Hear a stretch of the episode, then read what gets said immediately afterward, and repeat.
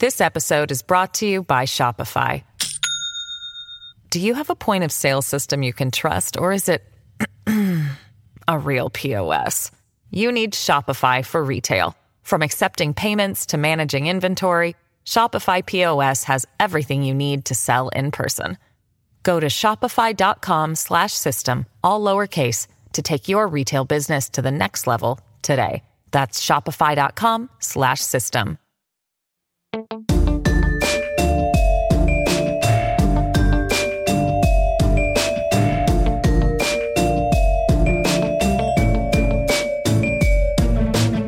everybody. Welcome back to Crime Weekly. I'm Stephanie Harlow. And I'm Derek Levasseur. Yes, you are. I am. so, today we're jumping into part two of the Dan Markel case. And I mean, unless you have anything to say, we'll dive right in. We can dive in, but I, I, I always say, can we dive in? And then I, I say, yeah, let me say one thing. And I say something for 10 seconds. So Yeah. um, I'm glad we're recording right now. I know you hate when I do this, but I'm going to do it anyways. We're wearing the same outfit as last week because we're recording the episodes back to back.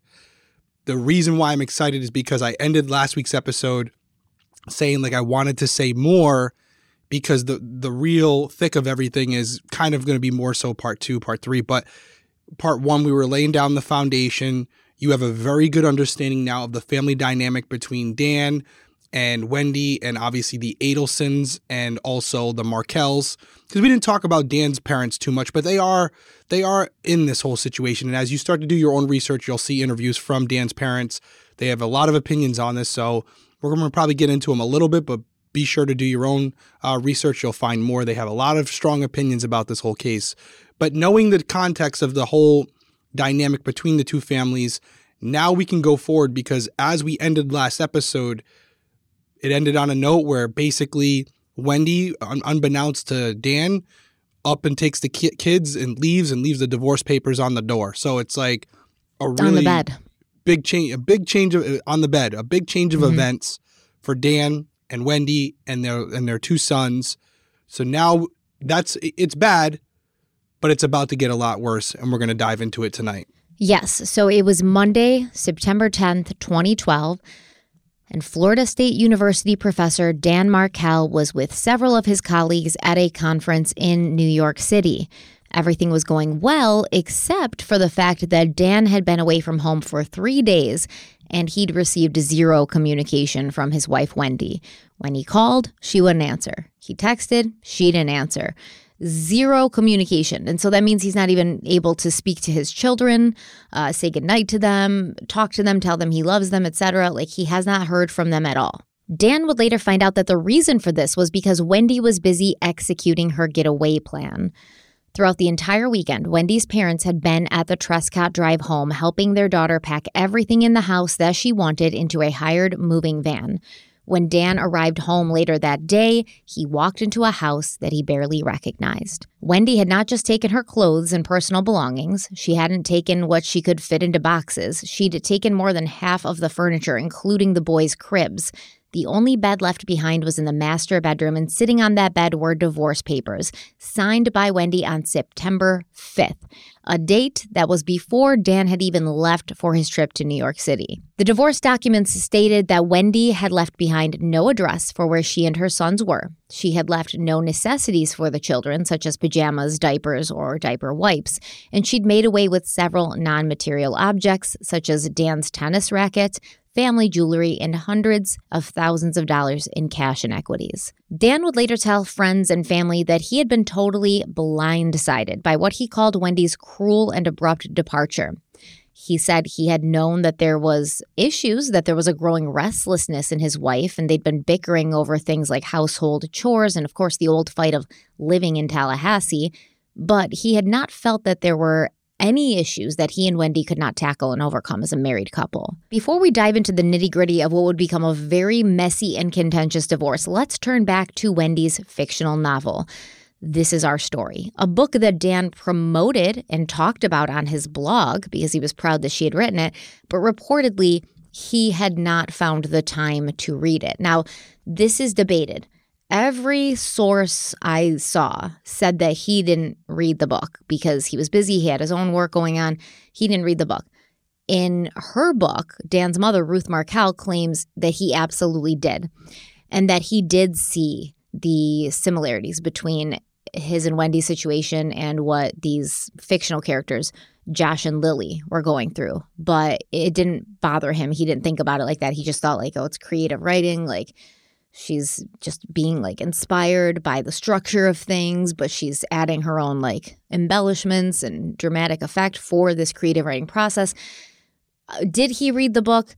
I would say no. I'm not saying that Ruth lied. Maybe Dan told her he read the book. I don't know, you know, because he knew that if if he if he said he didn't, she'd be like, "Come on, like that's your wife's book, you should read it." But his friends said he didn't read it. Like there was multiple interviews done with people who said no, he didn't read it. So I don't know. It's kind of like hit or miss whether he did or not. But I would say if if you asked me, did he read it? No.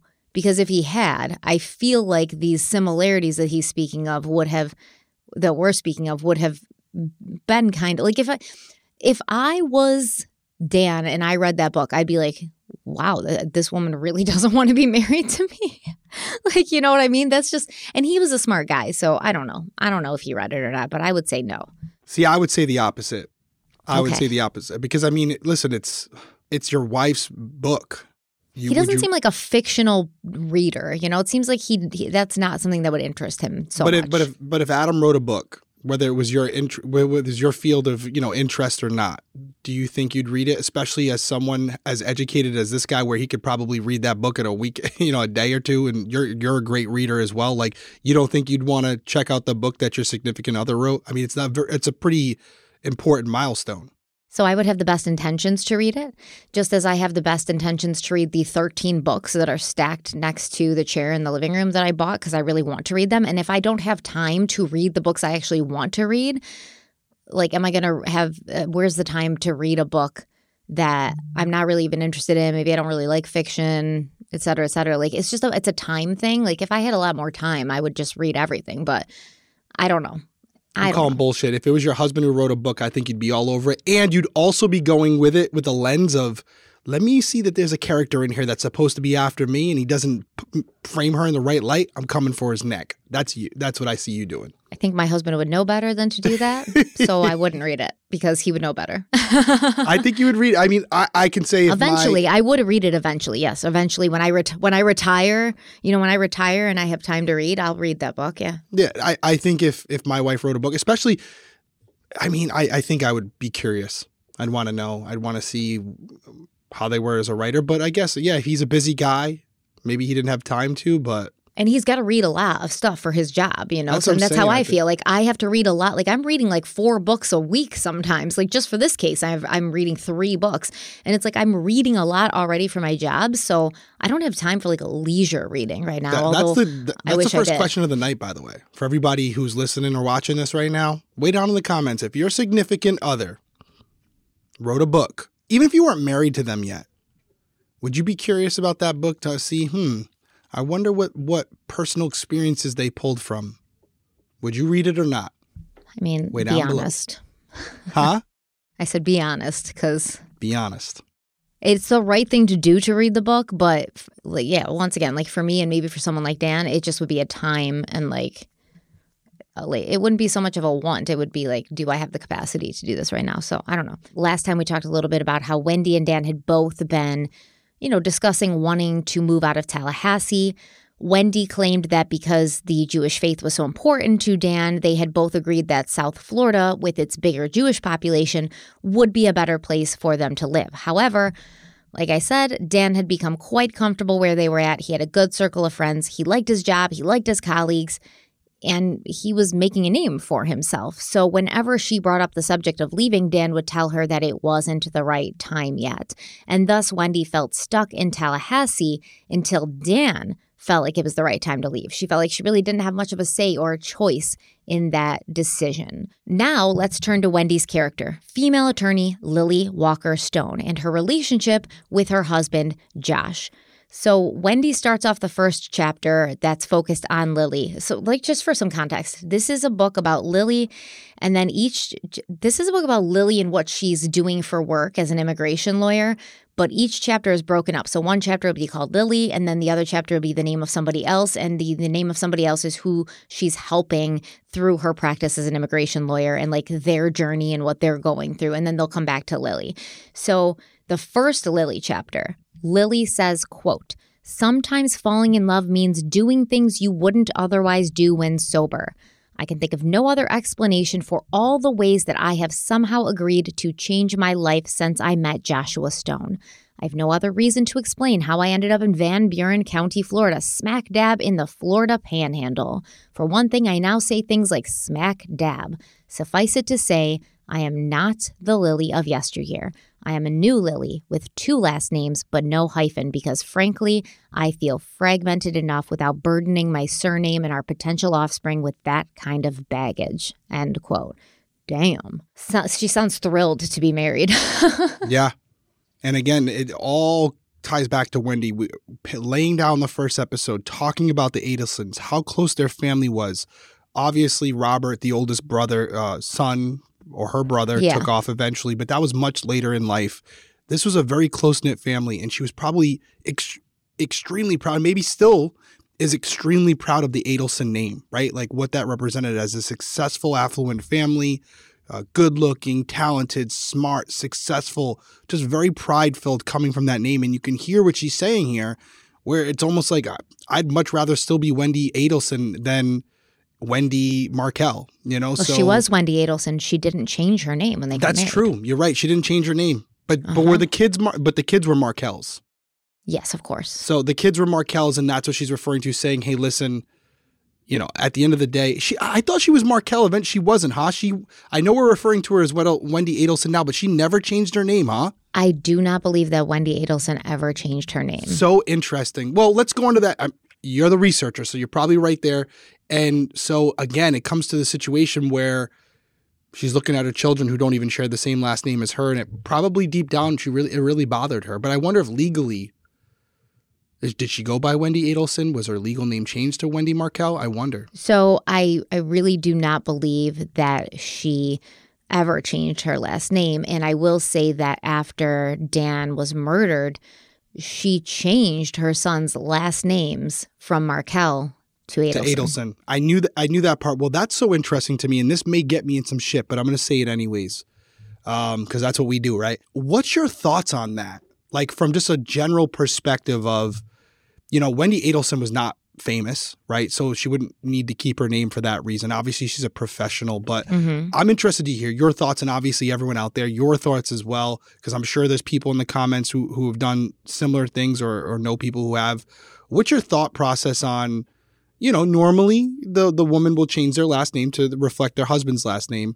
What's your thought on the decision not to do that? What what could be first of all, what would be some reasons that make perfect sense to you why you wouldn't? I mean, in this situation, I think it goes back to what what exactly you just said. The Adelson name, name. was a point of pride for Wendy and for her family. Um, she saw herself as an Adelson and and that's it. That's it. I, I don't think it had anything to do with her career. I just think she thought like this is the devil i know i guess. Like this is my last name. This is who i've always been.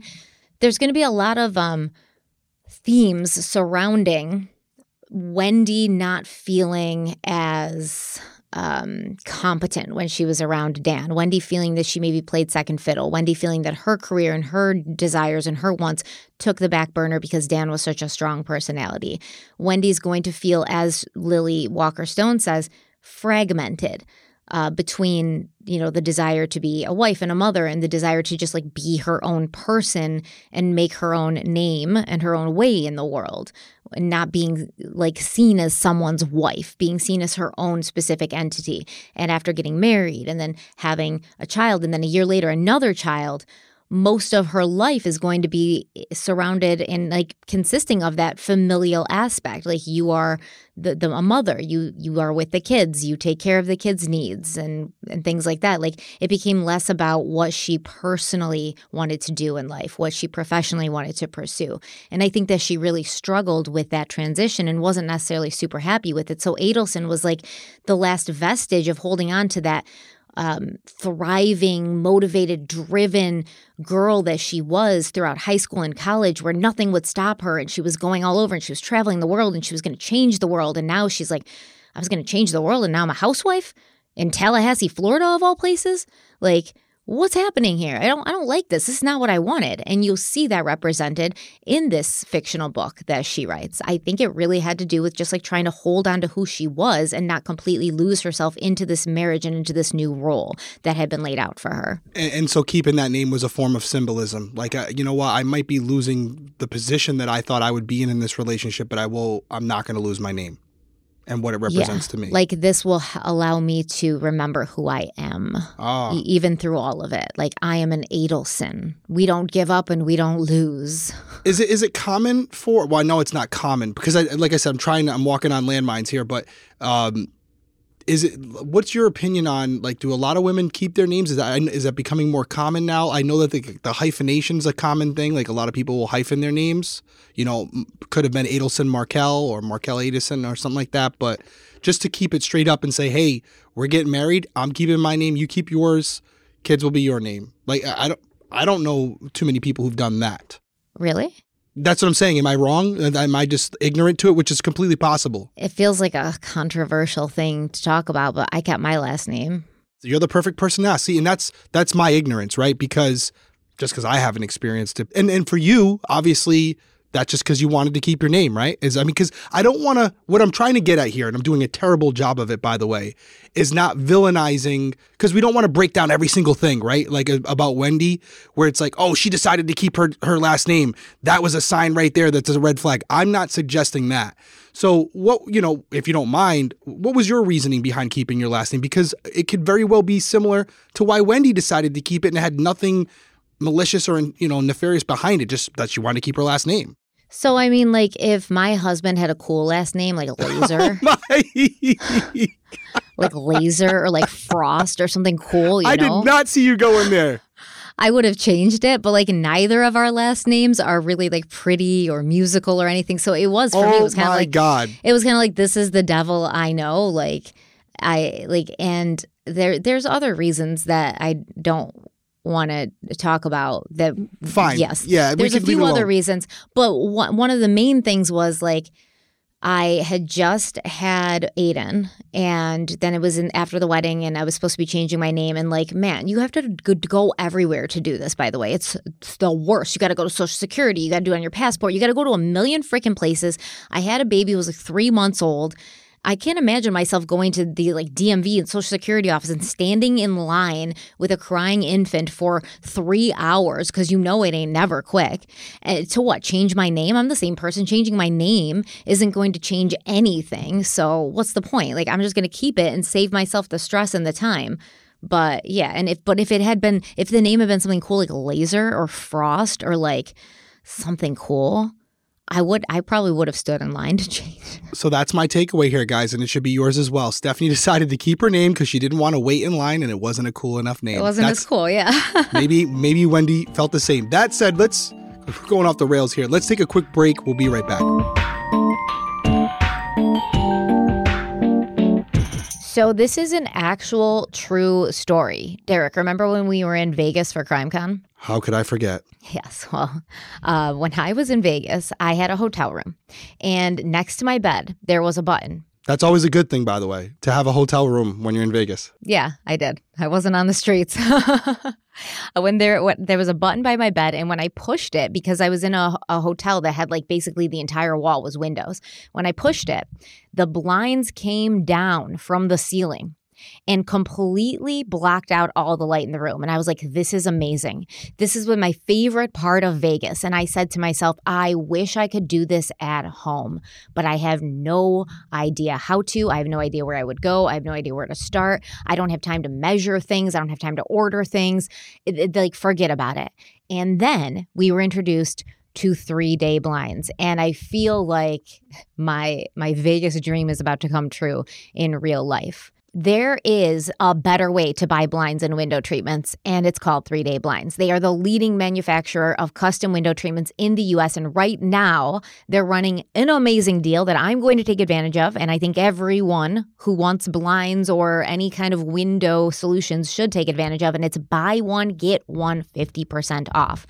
We can shop for almost anything at home, so why wouldn't we shop for blinds at home too? Three Day Blinds has local, professionally trained design consultants who have an average of 10 plus years of experience, and they're going to provide expert guidance on the right blinds for you in the comfort of your own home. All you have to do is set up an appointment. You get a free, no obligation quote the same day. That means they're going to come, they're going to help you design your blinds, pick out what you want. They're going to basically ask you, like, what are you looking for? Somebody like me, I would say, listen, I want, you know, Jetson style, like automated blinds where I just have to push a button or talk to Siri, and then the blinds come down, and then it's dark in the day, and I can sleep during the day if I have to. And they are going to do that for you. They're going to design it for you. They're going to measure. They're going to install. They're going to do everything. You don't have to do anything except tell them what you want. And I mean, already so much of our our houses and our homes are smart. You know, we have our Alexa. We tell our Alexa to add things to our grocery list. We tell our Alexa to play music. We tell our Alexa to let us know if it's snowing or raining outside. Why not just be able to tell your Alexa, "Hey,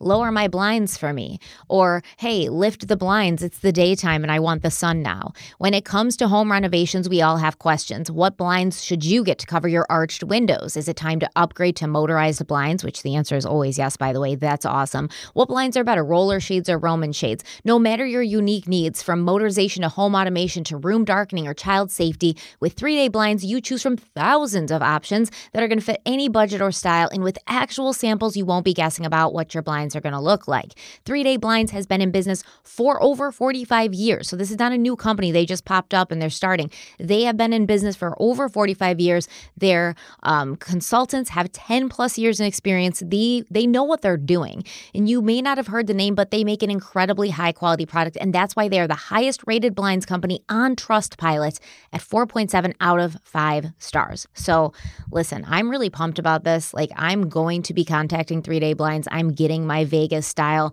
automated blackout shades immediately. And I think that everybody should because there is a great deal, which Derek's going to remind you about right now. Yeah, I love the idea of automating my shades or my blinds. I'm a big tech guy, so just to be able to say, hey, Alexa, close the blinds without having to get off the couch. And right now, you can get three day blinds, buy one, get one 50% off deal on custom blinds and shades, shutters, and drapery.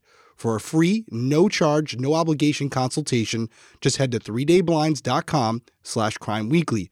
That's buy one, get one 50% off when you head to 3dayblinds.com slash crime weekly. One last time, that's 3day blinds.com slash crime weekly. Go check them out. All right, so we're back. We're still talking about Lily Walker Stone. Uh, she goes on to explain how when she met Josh at a mixer for young professionals in DC, she thought he was great, except for the fact that he was her height. And she said, you know, before dating Josh, she had only considered men who were six feet two or over but it was okay that she couldn't wear heels around Josh. Like it's so weird. Six two or over, you've just eliminated like 70 to 80% of the male population. Who are you, Wendy? Who I mean Lily, who are you? But yeah, that was what she said. Yeah. Why? You're six foot. I'm under six two. Yeah, but you're super tall, dude. Six one. I just didn't make the cut. She's like, nope, sorry, you're out. Like I have to look up when I talk to you. I, mean, I guess you're not. I guess you would have been eliminated. That's by, what I'm saying. I'm offended. I would have been eliminated from the pool. Yeah, I think you should thank God for that. So later in the book, Lily recounts a rare moment when Josh was with some other professors at a local hangout listening to a reading and she was blissfully alone. And she says, quote, when you are single, you want to be married to have that special constant companionship. Then you get married and you miss the alone time you used to have too much of, end quote.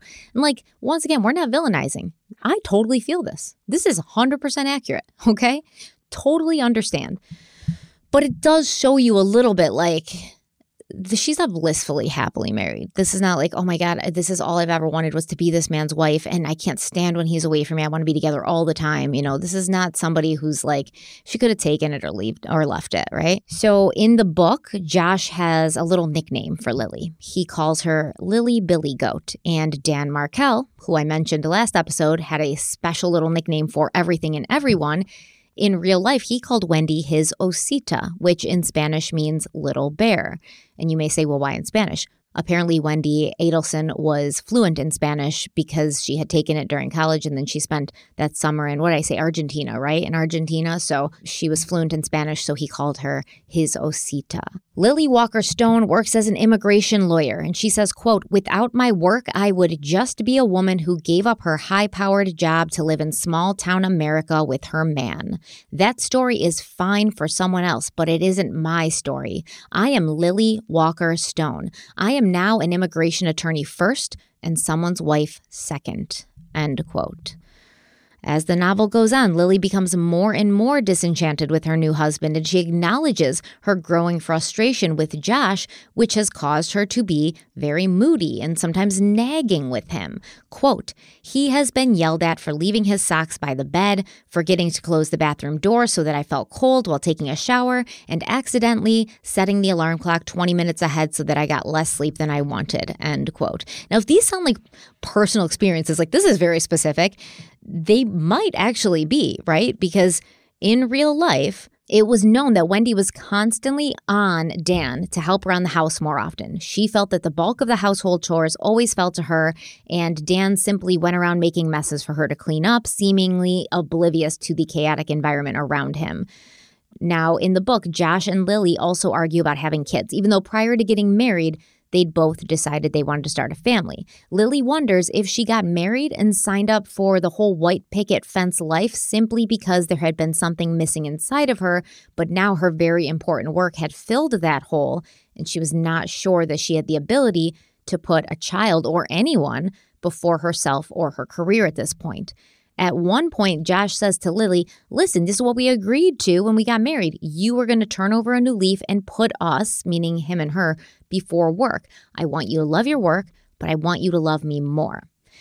So Lily decides to give it a shot, right? But after one night of unprotected sex, she finds herself feeling resentful. She passes on her coffee the next morning because she could be pregnant, but she finds herself feeling annoyed that Josh could continue drinking his coffee without a care in the world. Lily says that Josh was trying to be cute that morning, but it definitely wasn't working, and she finally let it all out over breakfast, telling Josh that she loved him, but she didn't want him to be her everything, and she didn't feel that she was ready to become a mother. And maybe she's trying to make Josh seem like a dick in this book, but he actually comes off as very caring and sweet and understanding. And really, only through the private thoughts of Lily Walker Stone can we see how much he's driving her crazy, how resentful of him she is. Lily talks about working seven days straight and neglecting Josh, but she said he never complained, and she was too tired to care if he did. They do get into a fight one night after she got home really late, and then she got into bed next to him, and then basically Josh turns over and tells her that he's proud of her and the work that she does, but he's her husband and he needs her. He needs her love. And Lily, as the narrator, says, quote, I tried with everything I had not to laugh at him, end quote. Then Lily becomes pregnant. Josh is over the moon, but she's struggling to feel positively about it.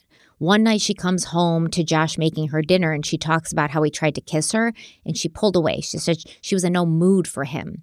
When she finds out that he's making tuna, she goes off on him because she's pregnant and there's certain foods she can't eat. And how could he be so clueless to not know that?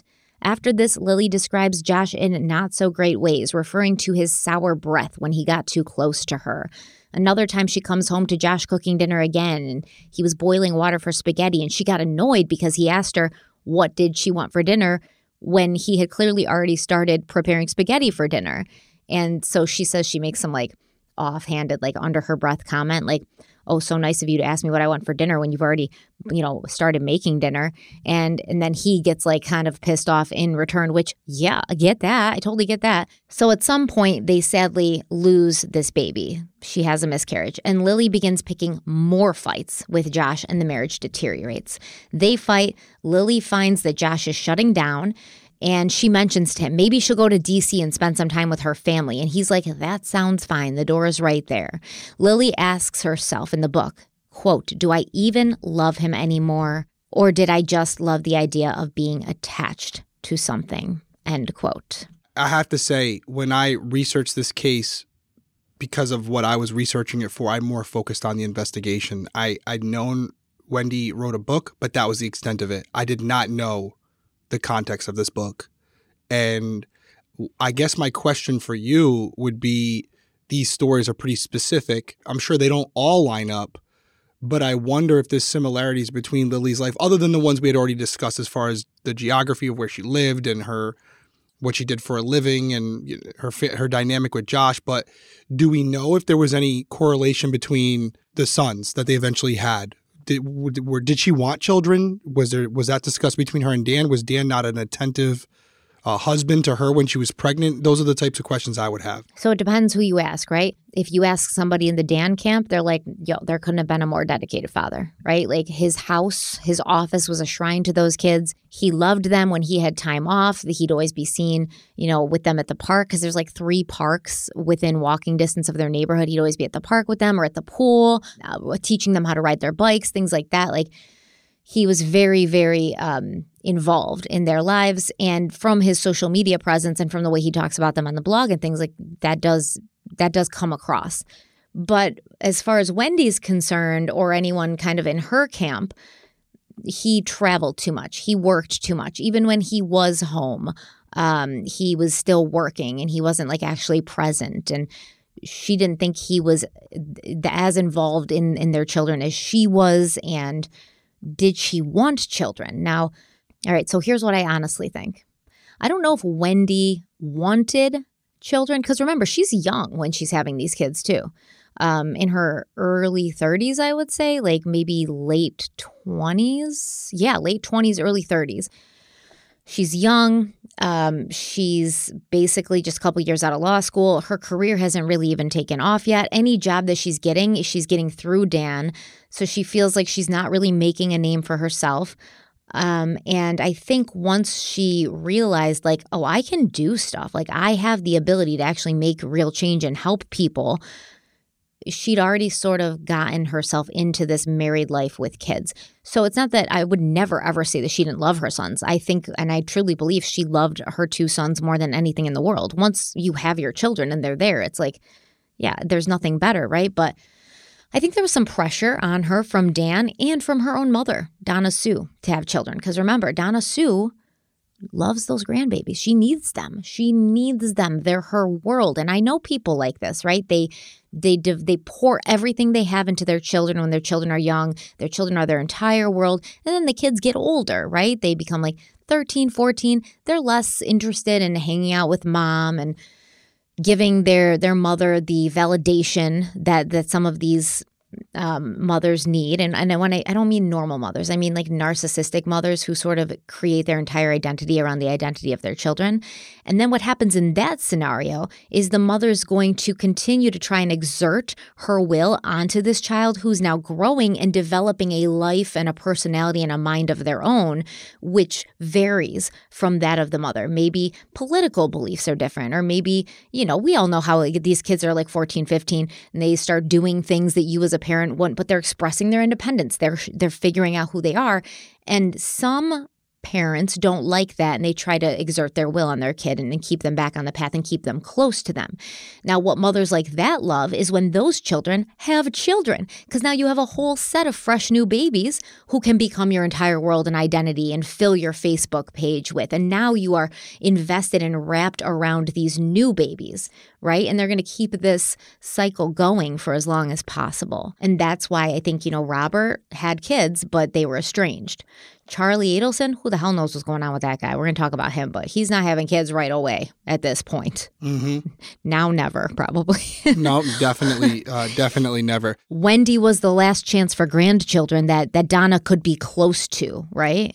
Yeah, yeah. So I think no, there was pressure on Wendy to get married, have kids, do this from yeah. multiple people, from, from multiple, multiple, sources. Yeah. yeah, no, it makes a lot of sense when you think about Wendy well, first off, I don't think it's a it's a reach to say that the initial part, the, the foundation of this book, uh, was predicated or at least loosely based on her own life. I think that, again, it's an assumption on my, our part. I don't think she's ever. You did talk about it a little bit, but she's never said, "Yeah, these are based on my life." These characters. No, she said, I selfishly wanted some of me to be in Lily. But she said a lot of things are the same, not everything, of course. Right, so no, she admitted. Yeah, she admitted. Yeah. but that there's something there. And so I don't know if it's an exact match, but I think when you think about Wendy as a person growing up and the goals, dreams, aspirations she had and the trajectory she was on, she's going to be a CEO of a company one day. I mean, Right. that's that's a that's a direction she's going. She is definitely on the course to be very successful and very well known for herself for her own accomplishments. And then she meets Dan, who is equally on the same path. And it becomes a situation where only one is going to get to live their dream while the other one is going to have to stay home the and raise bulk the of the kids. parenting. Yeah. Right. And traditionally, you look at the role, obviously, that's changed now, but with Markel's family, it was probably more so in line because his career had taken off a little bit faster. Where it's like, okay, I'm already doing well. No need for you to. You can step back here. I got this. I'll do the work. You stay home and raise the kids. I don't even think he ever said that because she No, I don't think he said it. staying home I- and I- raising the kids. I definitely don't think he said that, but there might have been some implication from outside sources where it's like, listen, he's well, he's all, he's successful, he's got the jump start earlier. Well, he can't he can't have the kids himself, so you stay home, you have the kids, and I, I'm sure in, maybe in his mind he would have been perfectly happy with her just staying home as a stay at home mom and raising the kids. I don't know if he would have, right? Because he was drawn to her because of her ambition and he wanted her to do well. And he always was very proud of any successes that she had. And by the Uh, way, I'm not saying it in a negative way. I'm, No, I'm- I I'm- know. he could be looking at it as a situation where he's going to provide for the family, and they're doing very well. And she doesn't. She doesn't need to work if she doesn't want to. She can just focus on her passions, her book, her writing, whatever. But but to the point of where we are now, I think she looked at the situation once she had her children. And again, probably not an exact match to what happened to Lily in the book and Josh, but maybe the kids to her represented a path that she really didn't want to be on. She wanted to maybe Not have yet. children, Yeah, not but not at yeah. the expense of her own ambitions. And by having those children, it was like indirectly signing a contract like she signed up to raise the children while Dan goes off to work. And that's not what she had originally planned. But after the fact, what do you do? And so could it be a situation where not only did she fall out of love with Dan, but also just the path in which their family dynamic was going, she wanted to blunt force stop that immediately and really make a drastic change to hopefully correct, you know, course correct so that she could be a loving mom, but also still go on to do what she wanted to do with her life and not live in the shadow of Dan, even though Dan was not trying to do that in the first place. Yeah, I think she probably felt like in hindsight, you know, like Lily Walker Stone is writing in hindsight for Wendy. And and lots of people do this. And it's a there's a big societal pressure to do it as well, right? And I, I, especially agree, I agree 100%. especially in the Adelson family too. It was like achieve, achieve, achieve. But then once you've done all these achievements, pop out babies and get married. And it's like, I do, I will say, I think it's a total waste for somebody with Wendy's intelligence, potential, and drive to just a couple years out of law school before her life has even started, before her her uh, ambitions are even realized, you start having kids. That is a very w- big waste of potential and a big waste of somebody who probably could have contributed to the world in a positive way through her work. So it's this constant like push and pull as a woman. Some women want to just be mothers, and I don't mean just be mothers. I, I'm going to get shit for that. Like, just be a mother. I mean, only want to be a mother. That is what they want. That is what they love. It is their life's work. It is their passion. They feel completely fulfilled doing it. Some women don't. That doesn't mean they don't want to have kids. It just means that they don't want to see themselves only as a mother, only as a wife, which is what Lily Walker Stone is saying here, right? Like, I am going to be this first and a wife second. I don't want, I have more in me. This is not what I was meant for. Like uh, that could- that might be fine for other people, but not for me. Like I have a fire raging in me and I have to do something with it.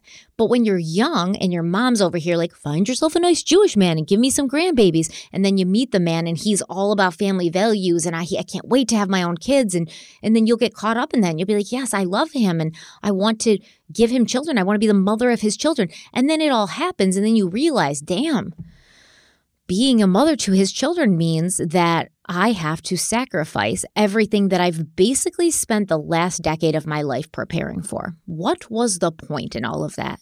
Going to Brandeis, going to um, the UK, going to Argentina, finding all of these things and these paths I wanted. What was the point in that? Because this is going to, having young children, two young children, is going to take up the bulk and the majority of your spare time. And personal pursuits get put on the back burner. So I completely understand that in hindsight, she was feeling that way, not in a resentful way towards her children, but like a resentful way towards. I walked into this life not realizing what it fully meant. And if I could go back, I Do- I would do it probably would, choose differently. Yes. No, I get it. And by the way, no villain. This happens to a lot of people that they feel Mhm. this way. It doesn't make them bad people. It just ultimately, we only get one life to live. Right. You want it to live it to live it the way you want to live it, and you don't want to have regret down the road. She's still young. She has an opportunity to change where she's heading. She doesn't want to go there with Dan. Nothing wrong with the divorce. Would I have handled it differently than the way she did? I think most people would. I don't think it was done the right way. yeah, but but, remember going. who's in remember who's in her corner instructing the her on what to do, right? whole nother dynamic. I was gonna, you know, we didn't even touch on that yet, but this was not a, a single job. There was some premeditation. There was some planning, and I would put my life on it that it was a collective effort, probably amongst uh, Donna Sue, Charles, Harvey. There was probably a lot of people who had input, but we're gonna get to it all. We still got a, another half of this episode to go. Let's take a quick break. We'll be right back. Is your holiday hangover making getting dressed feel like a chore and a bore? I mean, for me, getting dressed always feels that way, but welcome to the new year with a resolution for personalized style that reflects the real you, courtesy of Stitch Fix's expert team of personal stylists. Stitch Fix is the best way to shop new styles and brands. You can think of them as your style partner. Your stylist is going to learn about your tastes, and they're going to collaborate with you on looks that you'll love without breaking the bank. You simply share your preferences, sizes, and budget, and Stitch Fix is going to send you five items in a fix right to your door. With your choices in mind and sizes from extra small to 3XL, they will find your perfect fit. The best part is you can try everything on at home, keep what you like, and send back the rest. Shipping and returns are always free. And this is way better th- than like just going out because sometimes you go out to the mall, you go out to a store, you're not trying things on in the store. You just grab a bunch of stuff in your size, you bring it home, you realize it doesn't fit you, it doesn't hang well, and you got to go back and return it anyways. So this way, somebody else is picking out your clothes for you with your collaboration. They're sending everything right to you. You get to try it on at home um, and take your time doing it. And then if you don't like it or it doesn't fit right, you can send it right back. They have over 1,000 brands and styles to choose from. So no matter what season of life you're in, Stitch Fix has you covered. Simply order a refresh as needed or set it and forget it with regular fixes. You're completely in control. And over time, Stitch Fix and their seasoned style experts are going to match you with greater precision to perfect pieces for you based on your likes and dislikes. It's so easy. And I can tell you that at first, it may feel like, ah, this isn't really working. But really, once this person who you're working with gets to know what you like, what you don't, it's going to become so easy and so streamlined. And you're going to be so appreciative that you agreed to try this service because it's going to make your life way easier. And I, I don't think that people realize how much stress and anxiety, like shopping and finding the right clothes, puts you in. But Stitch Fix really, really helps with that. And I mean, honestly, I, I love it. And I know Derek does too. And he's going to talk about that right now. Yeah, Stitch Fix gets us and they'll get you too. And you can try Stitch Fix today by going to stitchfix.com slash crime weekly and you'll get 25% off your order when you keep everything in your fix. That's stitchfix.com slash crime weekly. One more time, stitchfix.com slash crime weekly. All right, so towards the end of the book, Lily makes a decision to adopt a little girl named Anna. And when she goes home to tell her husband, she finds him packing his bags to leave. And he's like, I can't do this anymore. Like, I need some time. I need some space. Like, you're not happy, blah, blah, blah. He leaves. They're separated. They see each other later and they have an exchange of words. And Josh asks Lily about this baby Anna. Quote, So she's yours now? Officially? And Lily responds, quote, yes, name changed and all. And then Josh asks if Lily named the baby Anna Stone. And she responds, quote, no, Josh, Anna Walker, like her mom. I said the last sentence slowly and with as much kindness as I could muster. Josh and I had separated, but we hadn't talked about anything official yet, like name changes or divorce. Josh, I'm going to change my last name back to Walker once we've finalized. And then Josh cuts in, right? He interrupts and he says, So that's it, Lily? It's over? And I don't even get a say? And Lily says, He looked equal parts sad and combative. I tried to be gentle. I'm so sorry, Josh, for everything, and I'm grateful to you for bringing me to this place, for giving me wings to try something new, and for all the unpredictable experiences that I have followed. I reached across the table to take his hands in mine, but he pulled them away and folded his arms defiantly instead. I took a deep breath and tried again. Josh, my life is going in a different direction now, and Anna and me, well, we'll have to forge our own path. I hope with time, Josh cuts in again. You hope what, Lily? Josh had venom in his voice and tears in his eyes. You hope we can still be friends?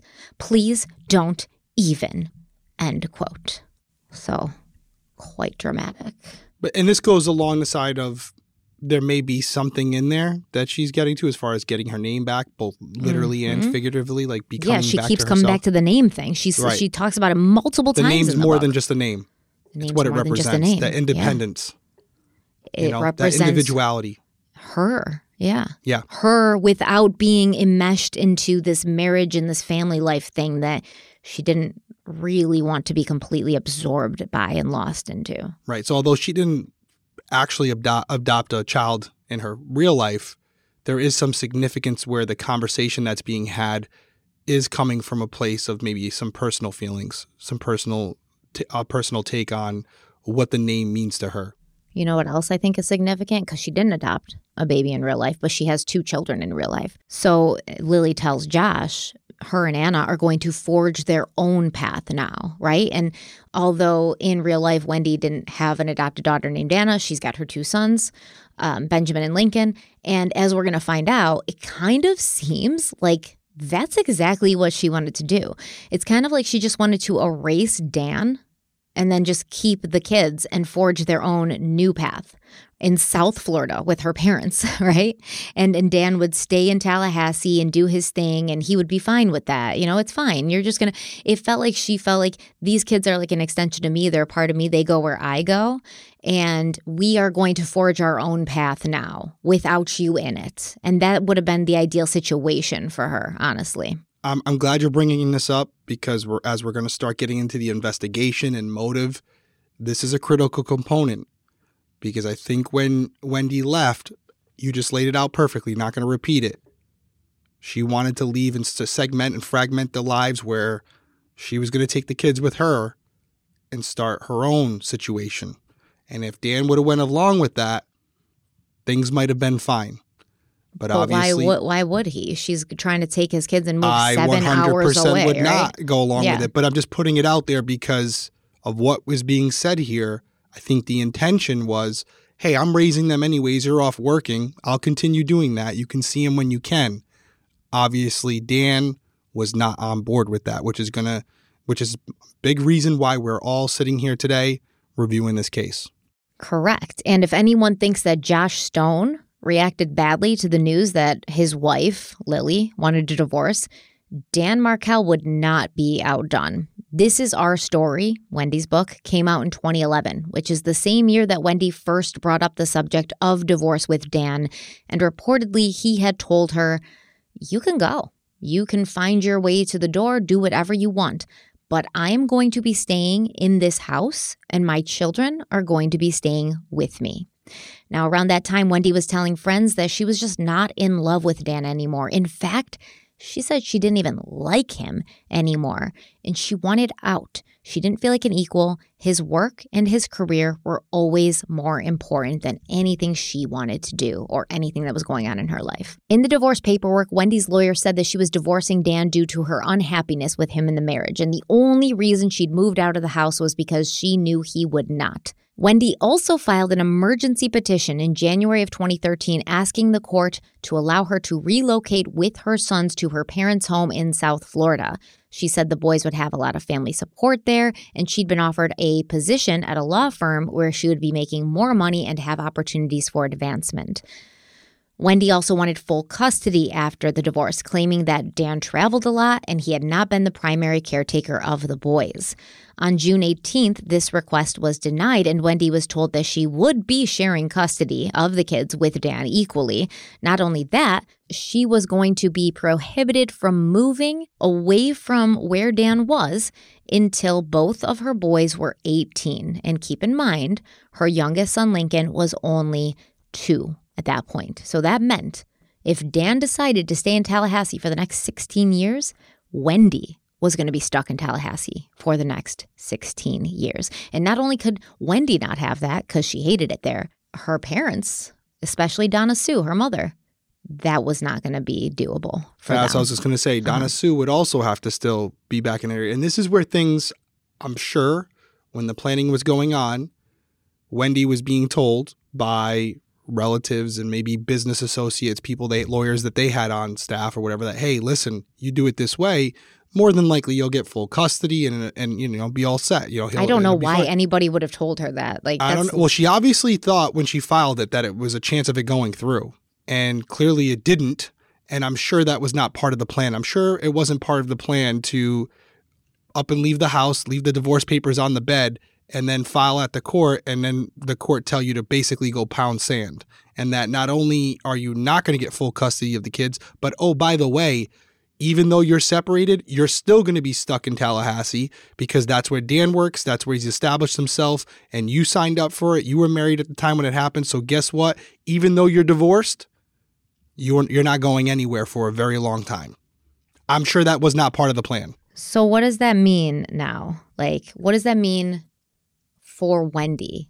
There's the life that she has that she's clearly not happy with in the life that she wants that's right there right? She's got this job offer. She's got her mom by the way is painting all of these pictures for her in emails like oh like it's going to be so great. You'll come live with us. We got plenty of room for you. I'll get to see the kids every single day. We have a maid so you'll have to do less housework. Like isn't that nice not to have to clean up after people for once? And and we have this and we're going to do this. And she's like painting this whole so this whole glittering future is right there for Wendy. Like she Right. can literally grab it. And the one thing standing in her way is Dan Markel. Bingo. So Dan had obviously retained a divorce attorney, but of course, as was his personality, it wasn't long before he decided that this lawyer knew nothing, and Dan took over most of the legal work himself, including writing the briefs, which anyone can see when reading through these documents because the words in there are sometimes just dripping with like resentment and like venom. Like he's pissed. In in actuality he's devastated like emotionally devastated. But he as many people do um, when they feel sad or hurt it, it comes out as anger right? So Dan wrote that despite being a lawyer and a law professor, and despite her legal and professional obligations to act in a manner that reflects honesty, trustworthiness, and fitness to be a lawyer, Wendy was doing some shady things, such as filing a false and misleading financial disclosure form. So, sharing information about your finances with your spouse is a requirement for getting divorced because it allows both parties to make informed decisions when it comes to like division of property and finances, as well as spousal and child support. And Dan claimed that Wendy had just made some bad decisions when filing her her financial paperwork. She'd omitted her retirement account, which was worth over $140,000. She had omitted an account she had with Charles Schwab, which he believes was worth around $70,000. She had understated her salary by several thousand dollars, and she'd listed the value of her car and personal possessions as being zero dollars. And Dan's like, What the hell is this, man? He's like, what are you trying to do here? And apparently, that Charles Schwab account had previously been at like a different bank, and then she um, specifically moved it to Charles Schwab so that Dan would would not have access to it basically anymore. Like, so he couldn't see what was in there, almost as if she was trying to hide it. I guess, right? Trying to hide the money. Hi- Trying to hide the money, which we see in a lot of divorces. Again, not uncommon. when people are separating, they're trying to hold on to all their assets, all their income, and in some cases take income and assets of others. you know, the and that's where the whole that's where this thing gets really messy. Children and finances. That's what makes divorces the worst thing on the planet. That's what makes them difficult. But not everybody is married to a lawyer, right? yeah, a good one at that. One that actually teaches law. And not only that, one that now has a personal vendetta to see that you don't get what you want. Yeah, not a good combination. No. No. So Dan also alleged that Wendy had raided their safety deposit box on the day she left. She had taken his great aunt's diamond ring. Um, remember the two carat diamond ring that he had proposed to her with? And Wendy had helped herself to over $600,000 in cash, liquid equities, and other assets. Dan wrote that Wendy's wealthy parents had placed her in a financial cocoon and they were bankrolling her legal fees. Quote, if she wanted to leave the marriage because she fell out of love, that's one thing, but she could have done so without taking more than the necessities so that proper and fair distribution could have immediately followed, Dan stated in one of the briefs, which I agree. Like, I do think it's kind of shady and yo, Wendy, your parents have money. You're going to get a new job. You want to make your own way in the world. You want to be your own woman. You want to keep your last name. You want to blaze your own path. Then do that. But you're leaving somebody that you did tell what you you told him you would be with him forever till death do us part there's going to be some feelings and I, f- I feel like often when people are ready to leave a marriage they behave in a way that doesn't understand their partner is kind of just playing catch up at this point. Like they're they're not understanding what's happening. They don't want the marriage to end, but because the one person wants it to end so badly, they're just like done with it and they act in a way that's sort of insensitive. You should not be trying to get away with things in a divorce. And you definitely shouldn't be trying to do that when your husband, who's a talented lawyer and a brilliant like what arguer, debater, they're somebody who has dedicated their life to basically making sure they can argue any side of any argument. You shouldn't do that in that situation because it's just going to make it worse. Be fair, be honest, and then the the chips fall where they where they fall and then you start your your new life path the way you want, you know, at that point. But we also have to understand Dan's not letting her do what she wants. Dan's not letting her go to South Florida. So maybe at this point, she's like, well, I'm just going to take whatever I can get. It's one of those things. If you're not going to give me what I want, I'm just going to take from you wherever I can. It also could have been a strategy based on what her legal team was telling her, where it's a form of leverage, right? Like if the money. Can they do that? That's illegal. Isn't that illegal? You can try it, right? When you're talking about the distribution of assets and income, there could be an agreement, a negotiation through mediation where basically the discussion is hey, listen, we have these assets. I know I have them right now. I'm willing to give you the majority of these assets if you're allowing me to relocate. And again, I don't want to steal your thunder, but money and relocation becomes a big element of this. So when I say this, I'm saying it because I do kind of know the story and I know some of the the lengths that were taken to try and get Wendy and the kids back to South Florida. So could this have been a the prerequisite to that where it was like, hey, let's try this approach first, where we'll dangle this carrot of financial assets and income over his head. Hopefully, during the negotiation process, he'll agree that if these things are important to him, she'll give them up because let's be honest, behind closed doors, like you said, she doesn't need it. But what she ultimately really wants is the children. And she's hoping that by doing this, Dan will agree to let her move back home in exchange for these finances and assets. But again, miscalculation on on the part of Wendy and her team. And this isn't the only attempt they make at this. Uh, the, oh, attempt no. to try to figure this out. It gets a lot more aggressive to say the, to and say this under underhanded and like yeah, dis- under, disrespectful i would say yeah there's a lot more to come and then there's a last ditch effort to try to get the relocation to go through uh, i don't know if we're going to get into that tonight but we are yeah I okay think. we are going to get into it you guys are going to be shocked by that one. So I'm going to shut up. We're going to take a break. We'll be right back. With HelloFresh, you get farm fresh, pre portioned ingredients and seasonal recipes delivered right to your doorstep. You can skip trips to the grocery store and count on HelloFresh to make home cooking easy, fun, and affordable. That's why it's America's number one meal kit. And I know we always talk about HelloFresh. You guys always hear us talk about HelloFresh. Talk about HelloFresh on my YouTube channel. I don't think I ever really truly translate how imperative it is to my life. because I'm so busy and I hate saying that like I'm so busy and so important, but like I am so busy that oftentimes what I'm going to eat or what I'm going to feed my family is a an afterthought uh, and and and it sucks because you either plan ahead or you have to go grocery shopping you have to do all this stuff. But with HelloFresh it just makes everything so much easier. And whether your resolution this new year is to save money eat better or stress less I think that our resolution should be all three. HelloFresh is here to help you do all three. You can say hello to your most delicious year yet with fresh ingredients and chef crafted recipes at a price you'll like delivered right to your door. Each HelloFresh box is packed with these farm fresh ingredients, and everything arrives pre portioned right to your doorstep for less hassle and less wasted food. And that whole wasted food thing there, like I always say this, but that is a big, big, big deal to me. I hate wasting food. It comes from my childhood. Um, yes, let me just say that it's almost like impossible for me to waste food, and I, I stress myself out about it. So, because HelloFresh gives you your recipe card with step by step instructions and pictures and they give you everything you need for that recipe, but only exactly what you need for that recipe. It just makes my heart very happy and it makes everything like very streamlined, clean, easy, easy to prep, easy to clean up, and the food is very easy to eat because it's delicious. Do not let recipe boredom strike because HelloFresh has more options than ever. Dig into their biggest menu yet with over 45 dinner options to choose from weekly and even more market add on items that suit any lifestyle. Every single recipe that we've ever made from HelloFresh has been delicious. I haven't come across any I haven't liked. Even the ones where I was like, I'm not so sure about this. I don't like certain recipes.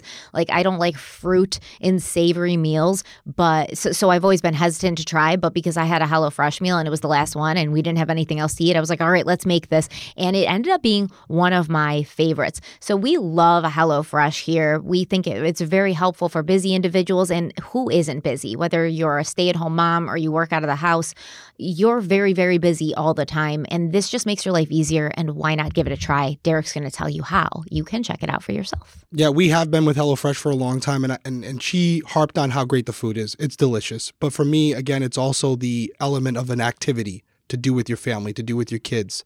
That added wrinkle is what separates HelloFresh from the other services that are out there. That's why we really like them. That's why they've been a long-time sponsor of the channel. And hopefully that continues in 2024. So listen, go to HelloFresh.com slash Crime Weekly free and use our code Crime Weekly free for free breakfast for life. That's one breakfast item per box while your subscription is active.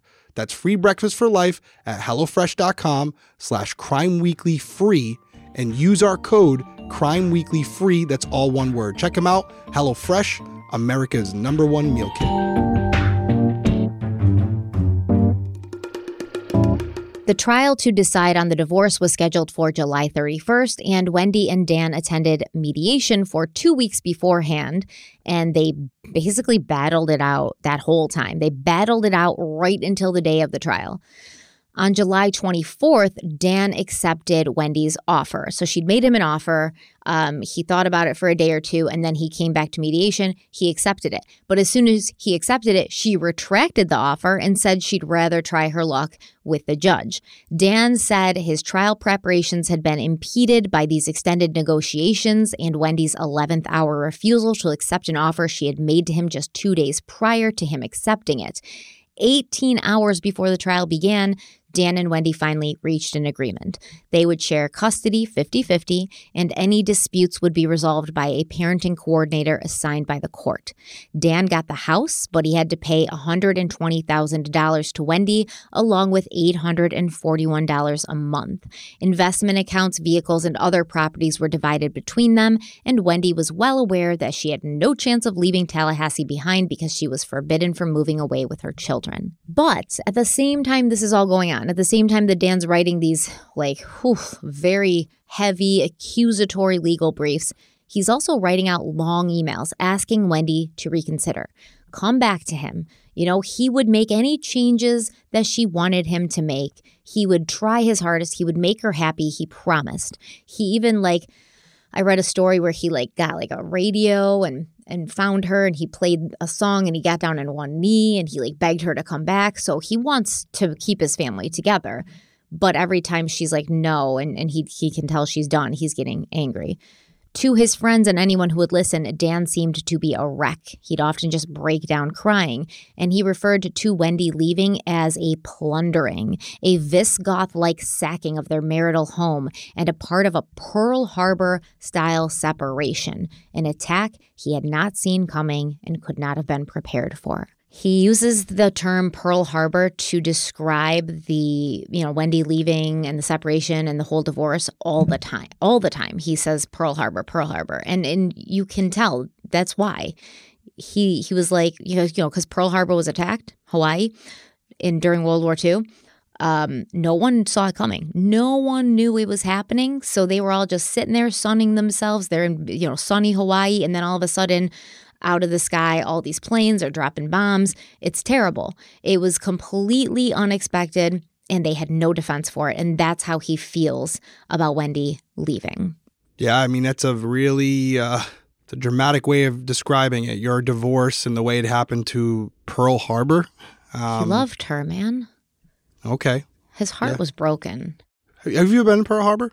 Have I been to Pearl Harbor? No, but I know everything about Pearl Harbor and World War II. I went out there. It's incredible. Anyways, yeah. I, I bet it's really. Harbor, I bet it's visited, really pretty. Yeah. Went out to the U.S. Arizona. Stood on the U.S. on the uh, the uh, the memorial out there. So sad. Bought a flag, so they hang flags on the U.S. Arizona every single day, multiple times a day. I have a flag that's from the December uh, the seventy fifth anniversary. So that flag was hung on December. Oh, 7th. you told me this, yeah incredible. Probably That's one of my very, prized possessions. Yeah. Anyways, I have it. But I mean, yeah, I, I yes, was it was it a little like dramatic? But he probably felt dramatic. Like he's crying all the time in front of people. People said that's all he could talk about. Like even if they tried to, he couldn't focus on his work. He missed his kids. You know, he didn't really know where they were for several weeks. Like he he one day he's like, I'm a married man with a home and two children and everything's going great and the next he's like alone in this house that doesn't even have like beds in it every sign of his wife and his sons is gone from this house and he's all the like suddenly just living a completely different life and he had no idea it was coming right so I get the Pearl Harbor reference for sure. I also think there's a good lawyers, not a bad thing, a flair for the dramatic, right? Like an ability sure. to describe something in a way that it's impactful, something that everyone can understand. Most people know what Pearl Harbor is. So when you describe it as that type of feeling and how it felt and how it, you how caught off guard you were, which is what Pearl Harbor is really about. Again, it was the element of surprise mm-hmm. where it was so unexpected. Obviously, the attack it itself was horrific. Yeah, yeah, it was horrific, but they did not see it coming. And, and he's trying to describe his situation as saying, "I had no clue this was in, in the works," which is speaks more to the fact that they never even tried to work it out. That's what his argument is. Like they, he knew there were issues, but never to the point where where it ultimately got. And he was trying to understand what the real motive is behind all of this. And I bet you, if I had to guess, he probably knew that it had a little bit to do, as most people do, it had a little bit to do with their family as well, that they were influencing the situation. A hundred percent.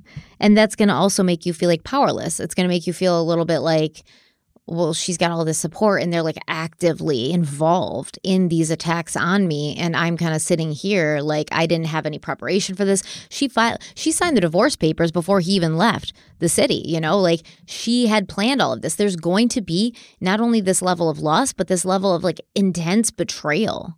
Like your husband and wife, it's supposed to be you against the world, even when it comes to your immediate family, like your parents and things like that. Like, still you should always be choosing your spouse over any of those external factors because if you're not strong as a unit then then the family's not strong your family your specific family the foundation's crumbling. And so he's thinking it's like us against the world and now he comes to find she's planning with her parents to basically destroy him right? To destroy him to take everything that he values away from him. And so yes he's going to be vacillating between just devastation and sadness and anger and betrayal and I mean, this goes on, right, for a long time, this separation and then the divorce. And then there's issues with like the kids after. So even after the divorce is finalized, they're still fighting. And um, they would be fighting not with each other, but through these legal briefs and motions. And ugh, so, like, Wendy's lawyer would file something, and it would be like, husband is like abusive and husband is um, does this and that and then dan would respond and be like well wife this and wife that and like it just was very ridiculous and personal and every time dan sent out a new brief or a written response to any claims that wendy had made he would be sending them to wendy's lawyer and then the lawyer would forward them to wendy and she would also forward them to the people who were paying Wendy's legal bills, which were Harvey and Donna Sue Adelson.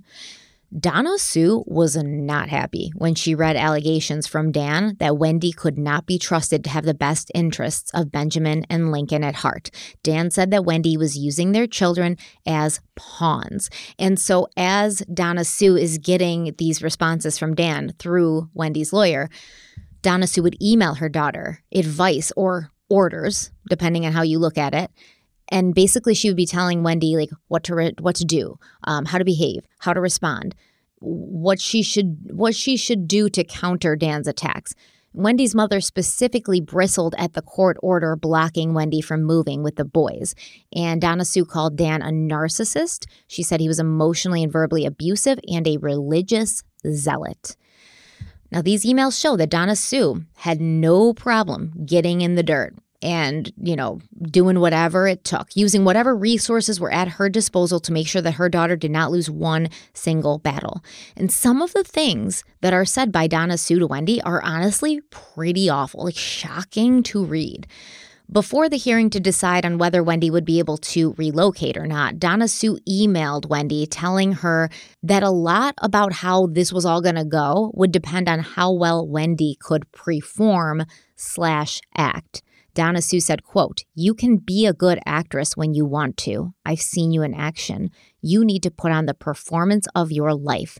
Jibbers hasn't beaten the Adelson family yet. End quote. So Jibbers, right? Let's talk about Jibbers because Dan's not the only person that gives people nicknames. When Wendy was talking about Dan with her family, they all called him Jibbers because he talked so much. Donna Sue also wrote that their family had been putting a lot of time and money and energy into this whole divorce. And she told Wendy, quote, it's time for you to show us that you can put on the performance of your life, end quote. So basically, Donna Sue saying, hey, we're bankrolling a lot of this. And she even says, like, you know, your brother Charlie, he's got too much going on for this. He has devoted so much time and and you know, money to help you and to help get this going in your favor. And your father and I have put a lot of money into this and, and we're all very invested in this. And now it's your time to do your part. Go into that courtroom, put on the performance of your life. Ugh. Yeah, knowing knowing how this ends up going and again, I'm looking at it from a detective's perspective. I mean, the family dynamic, it is what it is. But there's some things that are going to come up where you're going to see the certain players that were involved, as we know right now, in Dan Markel's murder. Um, and there, as I said at the top of episode one, there's individuals who have not been charged with any crime yet. And so I'm looking at this family dynamic of what led up to it as maybe an indication to who might have been pulling the strings or who might have been involved in the plot to murder Dan Markel. And so I will say, when it comes to Wendy in this particular situation, it does appear that she is more of a follower than a leader in all of this, and that Donna Sue is the captain of the ship. And it, it feels like there is some form of pressure, as you described it, or manipulation where there's some guilt tripping going on, letting Wendy know how much of the family is putting into this? You know, how much of the family dynamic is it contributing to getting her the children in South Florida and letting her know that it may all be predicated on her ability to lie. I wouldn't say perform. I think perform is a light way of putting it. That's a way of putting it without saying lie. but but that's that's what she's saying. Hey, listen, you're gonna have to bullshit this one uh, in order to get this through. We're gonna do what we can on our end by using our our muscle and our money to get this done but you're going to have to go in there and pull your weight and you're going to have to get your hands dirty. That's the how I'm reading it between the lines. Yeah, I would um, say so. Yeah. And I, I think it's important not only because of what we're talking about right this second, but how we're going to dissect the overall crime that takes place later and who is held accountable for that crime because there are a lot of opinions about this case regarding who has been charged and who hasn't And uh, it's a very polarizing discussion because not a lot of people agree. Like it's definitely half and half. Yeah, yeah, yeah. So you guys really need to follow this part of it because this may give you some insight into the dynamic and who is in charge and who is kind of just told, you know, does what they're told. So, and I honestly, I feel bad for Wendy. I feel bad for I Wendy. do too, to a certain degree. Up to this Yeah. point, hearing this point, I have to agree with you. uh, in this dynamic because all the things we're going to talk about that Donna Sue is going to say, you should do this, you should do this. Most of the time, Wendy came back and was like, no, I'm not going to do that. Like she did stand up. But there's only so long when somebody is literally bankrolling your divorce and like has a direct line to your lawyer and has so much involvement in your life where you can't deal, especially if you've grown up in this environment and with this dynamic, you can't keep saying no. You can't keep like standing up for yourself. I feel bad for Wendy because I I genuinely feel that she got married to the wrong person. She got stuck in a life she didn't really want. She realized that in hindsight.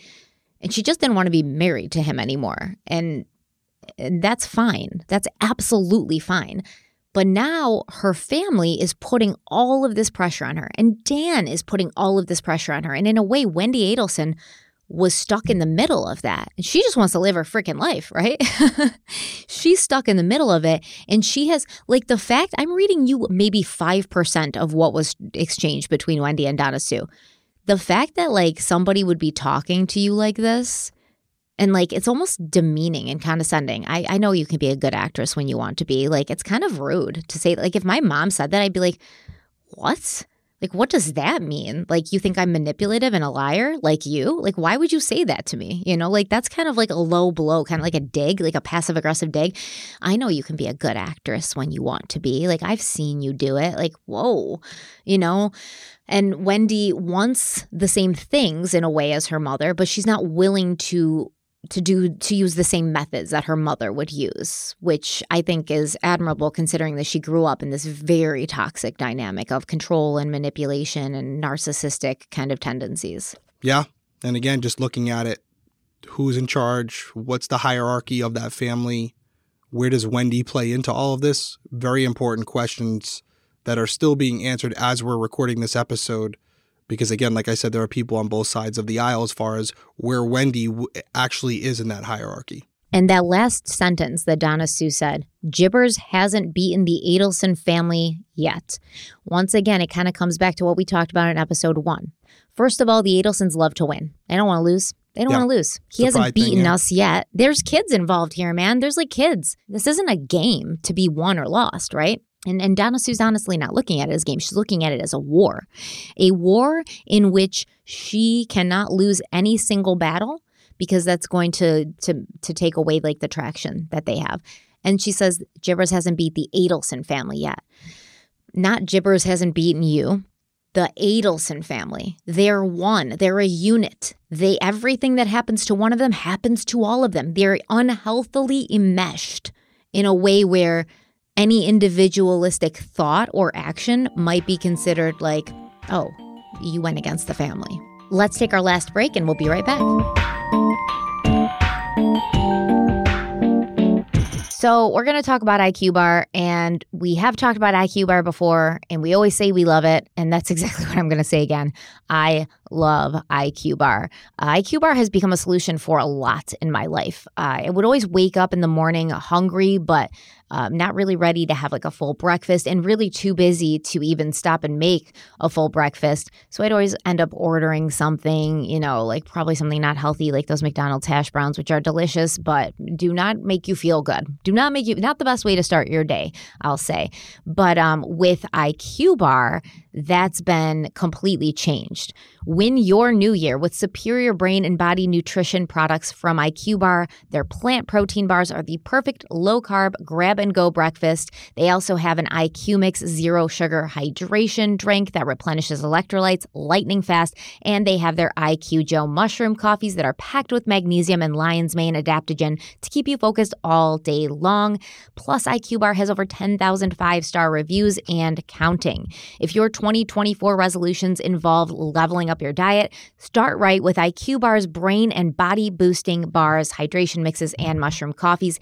And you can do that by trying their ultimate sampler pack, which includes all three. You can get seven IQ Bar flavors, four IQ Mix flavors, and four IQ Joe flavors.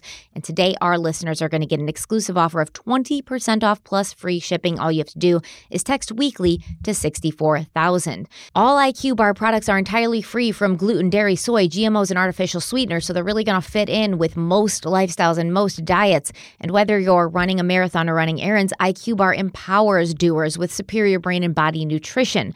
Their plant protein bars are packed with high quality ingredients to keep you physically and mentally fit. And every flavor, whether it's chocolate, sea salt, peanut butter chip, wild blueberry, and more, are absolutely delicious. And that is very important to understand because a lot of protein bars I have not been able to stick with because I don't like the texture. I don't like the flavor. I don't like either the texture or the flavor. So I just feel like I'm punishing myself in the name of being healthy, and that's not sustainable. IQ bar protein bars are so so so delicious like so delicious. And i really love the texture because it's not like dry or crumbly. It's like moist and it's almost like it's it feels like a dessert. Like sometimes i'll have them at night when i'm like feeling peckish and i don't want to you know eat an ice cream or or a pudding cup. And i'll grab the iq bar because it's it's so good taste wise and it just feels like a treat. So it's better for you to eat something healthy that that helps you and makes you feel better when you feel like it's a treat rather than when it's not good and you have to force yourself because, like I said, that is not sustainable. With IQ Bar, you'll never run out of flavors you like and you'll never, you know, get sick of it because it just tastes really good. So we love IQ Bar here at Crime Weekly. Derek's going to tell you how you can try it out for yourself. That's right. I literally just had an almond butter chip bar right before we started this recording. Absolutely love them. We see it every time we do it. Yeah, they're the best. Uh, so refuel smarter in 2024 with IQ Bar's Ultimate Sampler Pack. That's seven IQ bars, four IQ mix sticks, and four IQ Joe sticks. And now our special podcast listeners and viewers can get 20% off all IQ bar products, plus get free shipping. To get the 20% off, just text weekly to 64000. Go get your discount. That's weekly to 64000. One more time, weekly to 64000. Message and data rates may apply. See terms for details. My husband always makes fun of me because I just don't wear regular underwire bras anymore. All I usually have on are like tank tops with built in bras or sports bras or like comfortable sleeping bras because what's the point? Like, there's no reason for me to just be uncomfortable. Um, and I remember when I did wear real bras, I'd come home from work and the first thing I would do is take it off. Usually, sometimes I would take it off in the car on the way home because it just was like, I need to be free. I can't take this anymore. I can't breathe. But Skims has changed that. You know, I do love Skims underwear and I finally had to try their bras, and Skims has delivered again Again, Skims bras are worth the hype for their amazing shape and support that they give, but what I wasn't expecting was how comfortable they are. Even the underwire bras, I'm wearing them all day and I barely even notice. I actually fell asleep in one the other night, which is stunning to me. That has never happened before. And now these bras are definitely not the first thing I take off when I come home. Skims is creating the next generation of underwear and bras for everybody. I uh, tried a couple of things. I tried their Fits Everybody t shirt bra. Um, um, I, I, honestly, this is the best t-shirt bra I've ever owned. I wear it often. I like to. I have it in a couple colors, but I need it in every color since now it's one of the only bras I wear. They have adjustable straps, and obviously the fits everybody material is just the best for all day comfort. But I also tried the No Show Balconette bra. Um, I think it looks very. It, it's very sexy. You know, it's definitely. I could wear it casually because it's comfortable, but it's definitely something you would wear when you're trying to, you know, get in your dark feminine energy. it provides the support, but it does keep my natural shape. And it is it yeah, virtually- I feel that, by the way. I feel you on that one, but continue. You know, just getting my fem- my dark feminine vibe. Your dark feminine energy. Yeah, yeah. I'll bet you do. So the the balconette bra, it it it basically keeps me looking as I normally look, and it's pretty much invisible under clothing, and it gives great support. Even better is it's so comfortable, I don't even notice that I'm wearing it. I really, really love it. So Skims bras are made with innovative technology to give you the best shape and support. Plus, every bra is designed with the comfiest and softest materials, so you feel like you're wearing nothing at all. And Skims offers a complete system of bra solutions for every need and style. Plus, they're available now in 62 sizes from 30A to 46H. So That's crazy. That is very size inclusive. We love Skims. I mean, at least I know that I love Skims. Derek probably loves Skims for different reasons, but he is going to tell you how you can try them out for yourself. And I highly suggest that you do. Love Skims. Absolutely love it. Believe the hype. Skims has over 100,000 five star reviews for a reason. Skims bras are now available at skims.com. Plus, get free shipping on orders over $75. If you haven't yet, be sure to let them know that we sent you. After you place your order, select podcast in the survey and select our show in the drop down menu that follows. That's extremely important. So go check them out, guys. Skims.com. So then Donna Sue tells Wendy, Here, I have a great idea. Let's offer Dan $1 million so he'll give us the green light for you to bring the kids to South Florida. She said, Wendy, you put in a third, me and your father will put in a third, and your brother Charlie will put in the last third. Let's do that. That's a great idea. Now, once again, depending on the source, who knows how this went? Some sources claim that Wendy was like, no, I'm not going to do that. Other sources claim that this offer was brought to Dan, but he obviously turned it down because he's like, no, I'm not going to sell you my children for a million dollars. Are you crazy? Like, the audacity for you to even make this offer is blowing my mind. But yeah, that was a big thing. And once again, it goes back to the Adelson family felt like there was nothing they couldn't do, nothing they couldn't achieve if they if they didn't, you know, have their money and their power to throw at it. Like nothing was unavailable to them. Nobody could say no. People could try to say no, but then you just up the ante, right? You up the pressure, you up the offer of the money. Eventually they're going to say yes, right? But no, not Dan, because unlike the Adelson family, he had morals and values. He had, you know, like a, a very real um, need and desire and placed a lot of importance on his family and specifically his sons. So, no, he's not going to sell you his kids for a million dollars. Absolutely not. And it probably, if that offer was brought to him, probably really offended him, honestly. It probably felt like a huge slap in the face and a big disrespect. So, this is where what I said earlier comes full circle, right? Where I think that maybe there's an elevation of aggressiveness as far as negotiation, right? You start low and then you offer a little bit. You know what your top price is, right? But you don't start with that.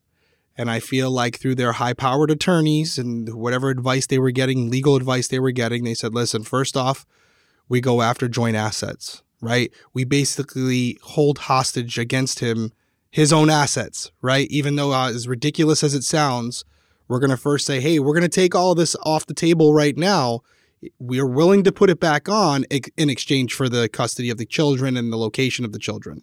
Mm-hmm. Well, that doesn't work, right? And mm-hmm. they realize maybe by that crackpot legal team that they're talking to behind the scenes that this isn't going to work. Dan's too smart for this. He's too well versed. He's going to destroy this. So that's not going to work, right? They try to get them the kids moved to uh, South Florida. That doesn't work. So now they're getting a little bit more desperate. They're starting to come back with the top offer. And as you said earlier, they're a unit. They work together and they have been in a position throughout their lives where everyone has a price, right? Everyone has something where you can say, listen, I understand you have your morals and ethics, but how about this amount of money? We want this. We're going to do whatever we need to do to get it. We're willing to give you a million dollars in order to make it happen because we basically want those kids here with us and there's no amount of money too high. Obviously, they make that offer. Dan refuses. So now they're, in uncharted territory. Yeah. Dan can't be bought. There's no amount of money they realize that they can use to influence Dan into doing something that's not in the for the best interest of his children in his mind. He wants his kids, he's successful enough. He doesn't need the money. This is an adversary they haven't faced before. So this is where things get changed for them because up to this point in their lives, this has kind of been the final straw where they all have to do is just slap someone in the face with a ton of money and the and the Adelsons get their way. But what happens when they don't?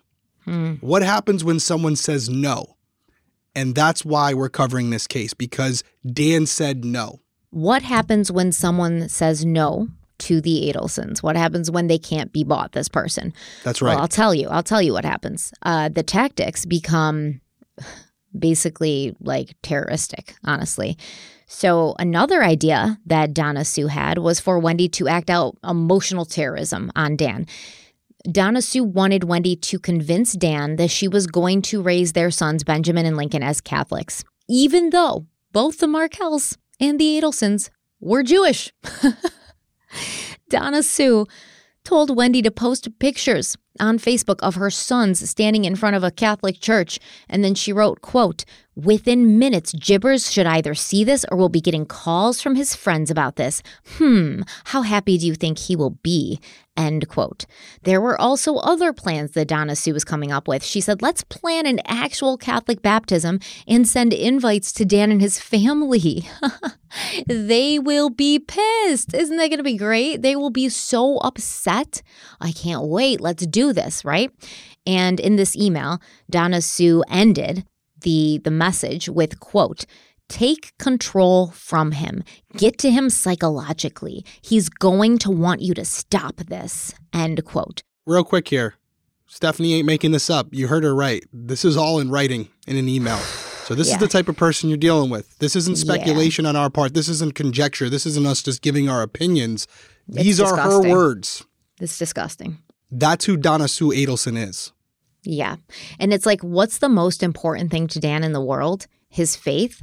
All right, let's completely try to destroy him right. using that. That's mm-hmm. horrible. That's horrible, dude. Horrible. Like, I was reading these and I was like, what? And then I swear, like, I swear I got triggered so many times because this reminds me of somebody I know. And I, I was like, this is some garbage like behavior. It's real bad.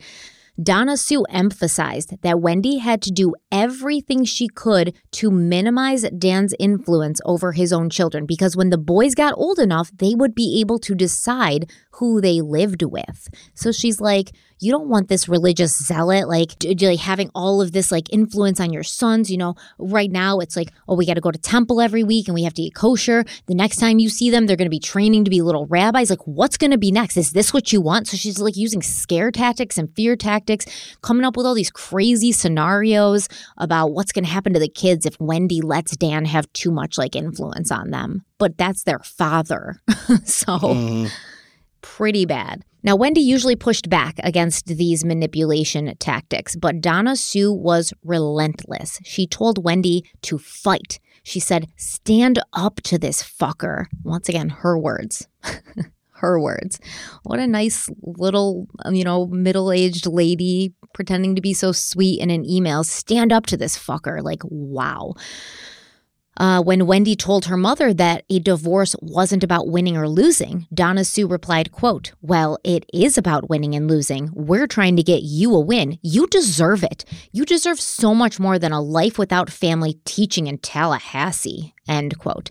Like I said, there's so much more, so much more. But let me just summarize it by saying that you can clearly tell that Donna Sue Adelson hated Dan Markel, resented him, loathed the very ground he walked on and everything he stood for and believed in. And she had no issue with literally destroying him if that's what it took to get what she wanted. In fact, she probably would have been pleased if the whole thing ended with Dan completely destitute and alone, his life in a shambles around him, right? She probably also wanted that. She not only wanted to take his kids, seven hour drive away, but if she could end up leaving him a shell of a man after, bonus, you know, bonus for her. That is the distinct impression I got from these communications. Donna Sue was a dog with a bone, and it would only get worse. You know, listen, I don't think it's a psychological leap. I don't think you need to be a doctor to, to make this connection. I feel like at this point, especially when we talk about the last part where it's like, it is about winning and losing. We're trying to get you the win. You deserve it.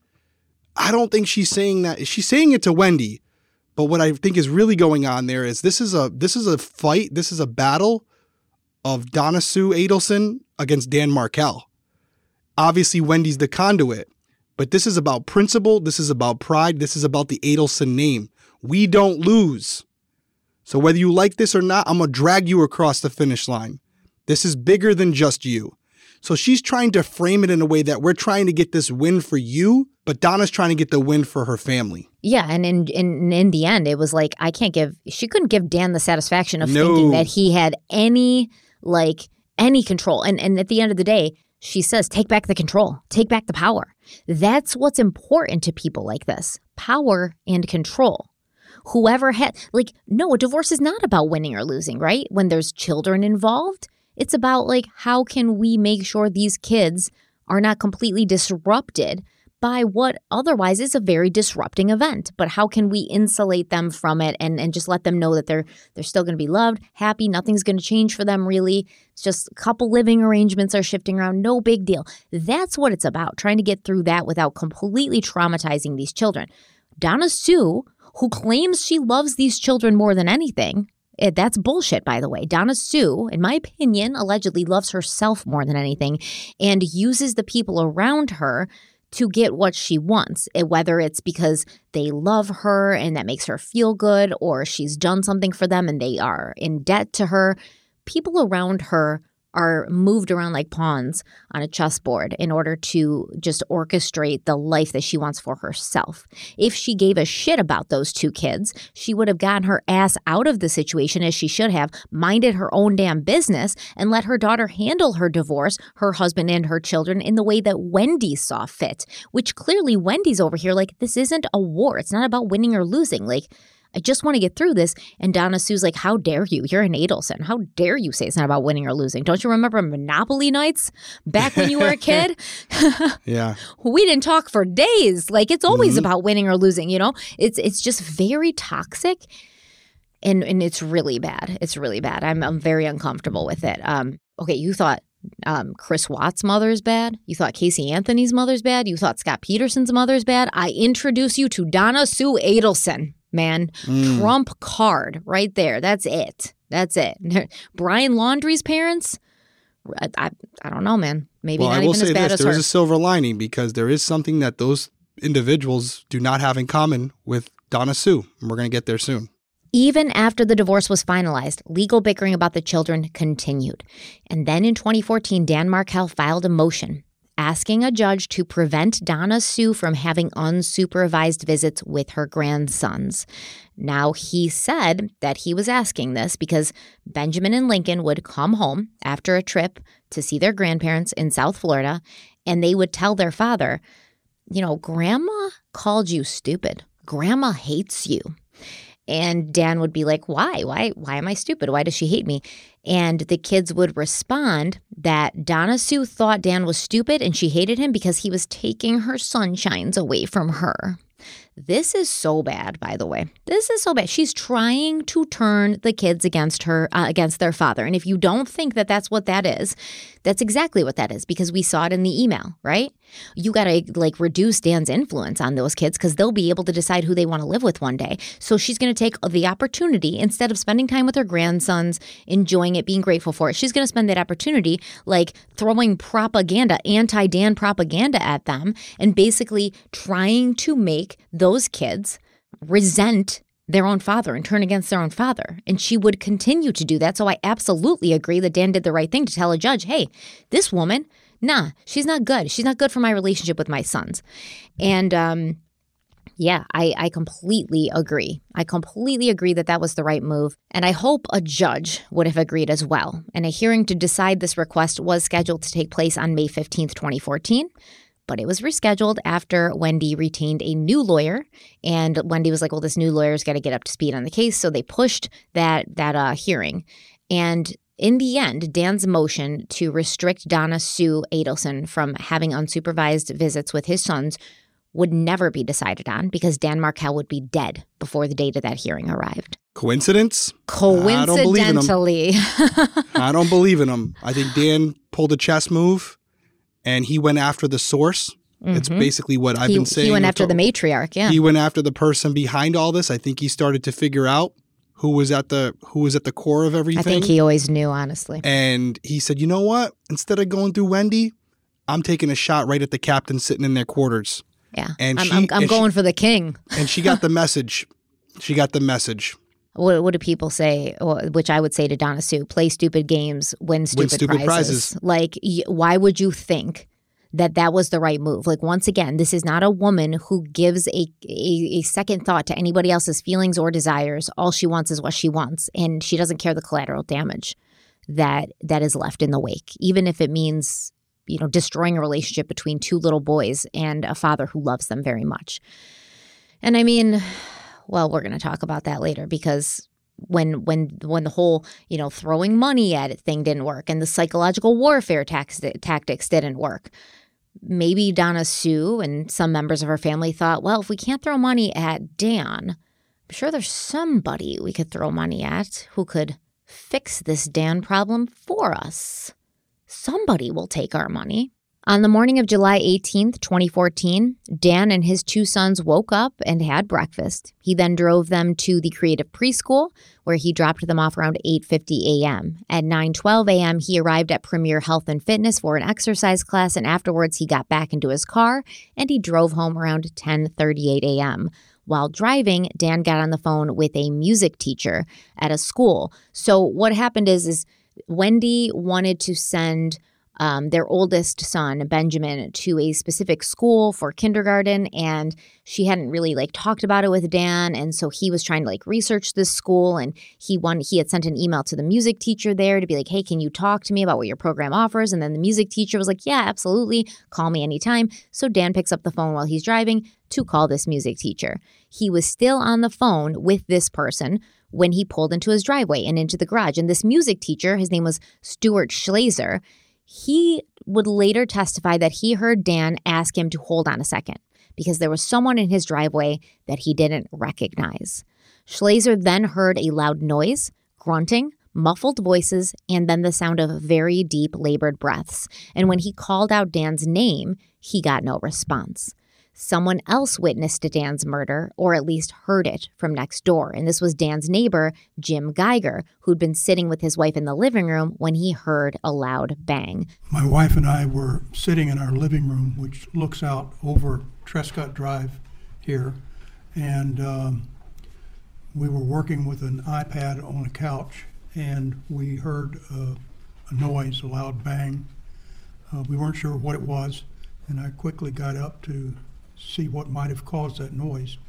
And um, there had been at the time some burglaries in the area, and I was concerned that perhaps uh, that had been a burglary attempt. And so as I approached, we have a large window looking out on the street, and as I got to the window, uh, I looked to the left and to the right because I wasn't sure where the noise came from.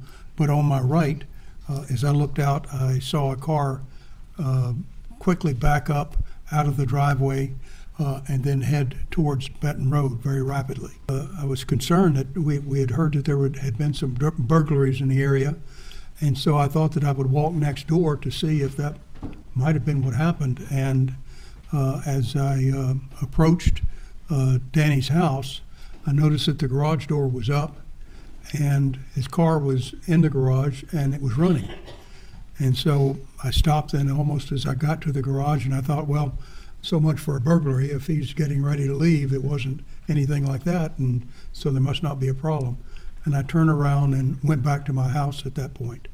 All right. What about once you got back inside the house? Did you do anything else? Yeah, I, I as I got back in, I kind of stood right at this window, and why I'm not sure, but uh, I just thought I would stand there for a minute or two and wait for him to go ahead and back out and leave after maybe three or four or five minutes, he hadn't backed out yet. And I said to my wife, I said, something seems wrong to me. I don't know what it is. Uh, Danny hadn't left yet. Uh, I think I'm going to walk back over there and check things out. And so that's what I did. Well, as I got back over, the garage door was still up. The car was still in the garage. It was still running. And I decided I'd walk on into the garage. I felt a little awkward doing that, uh, but I walked on in. And uh, I looked at the driver's side window and it was busted out. Uh, and I, at, at, that point, I, I, recalled stepping on glass. Uh, and as I looked in, then I could see a man's head. It uh, was bloody, uh, and it was looking through. Part of the glass was still there from the driver's side window, and but part of it was blown out. And I looked inside, and I, I, I saw a head. It was bloody and it was moving back and forth slowly. Mm-hmm. And was it Mr. Markel inside the car? Yeah, and I said, Danny, what happened? And there was no response, just that slow, slow moving back and forth. And I hollered out again, Danny, Danny, what happened? And there was still nothing.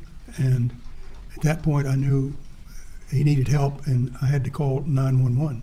Yeah, that, that clip's tough to listen to. And yeah, this is in every way, shape, or form a hit. And there's going to be theories around this. You know, like who, who else could this be with Dan's, you know, what he does for a living and who he knows and who would have a problem with him. But the worst part about it is the fact that uh, he, he kind of saw it coming, which I think makes it worse, honestly, where if he had been turned away and didn't even see the guy coming up to the car, you don't know it's about to happen. And before you know it, the lights go out. Where he more than likely had seen it happen. And in fact, if you look at the crime scene photos, and we probably have some of them here, believe it actually broke his glasses.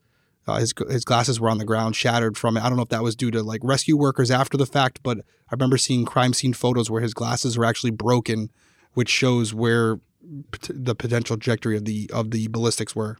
Well, he they whoever shot him shot him right through his window, the car Right. window. So That's the right. the car window was completely shattered. That's right. Yeah, and Dan was still alive, right? When when Jim Geiger got there. Jim Geiger is like a really cool dude, by the way. Um, because I, I looked into him a little bit because he's like this definitely older guy. You know, I would say in his seventies, eighties. Um, but he's like still very business minded. He's still very sharp. He was like working on his iPad in the living room with his wife when he heard the shot. He he saw a car driving Right. away. So he's the one who spotted this car, which is why they were able to then put out basically a bolo for this car for people to be on the lookout for this specific type of car, which we're going to talk about next time, but had distinctive markings on it that that made it easier to identify. And yeah, um, Jim Geiger's completely like he's like, what the hell is going on here? Who could this have been? And then the police get there, they they're looking through it, and they're like, well, this wasn't a robbery, right? Because there's no forced entry, nothing's missing. This was a hit. This was personal. There's nothing else it could have been, and now we just have to figure out who did this and why, right? Because as we've talked about, Dan Markel as brilliant and motivated and uh, you, you know Accomplished. what- accomplished as he was was not a personality that everybody loved right? So there's going to be questions. Was it the people who were like threatening him on his blog? Was it this uh, ring of rabbis who, who were apparently kidnapping and um, torturing men to, to, to force them to give their wives divorces. We're going to talk about that next time. It's crazy. There was all these uh, possibilities of what it could be or who it could have been, but I don't think anybody was ready for what the actual reality of the situation was. And that is where we're going to leave off today.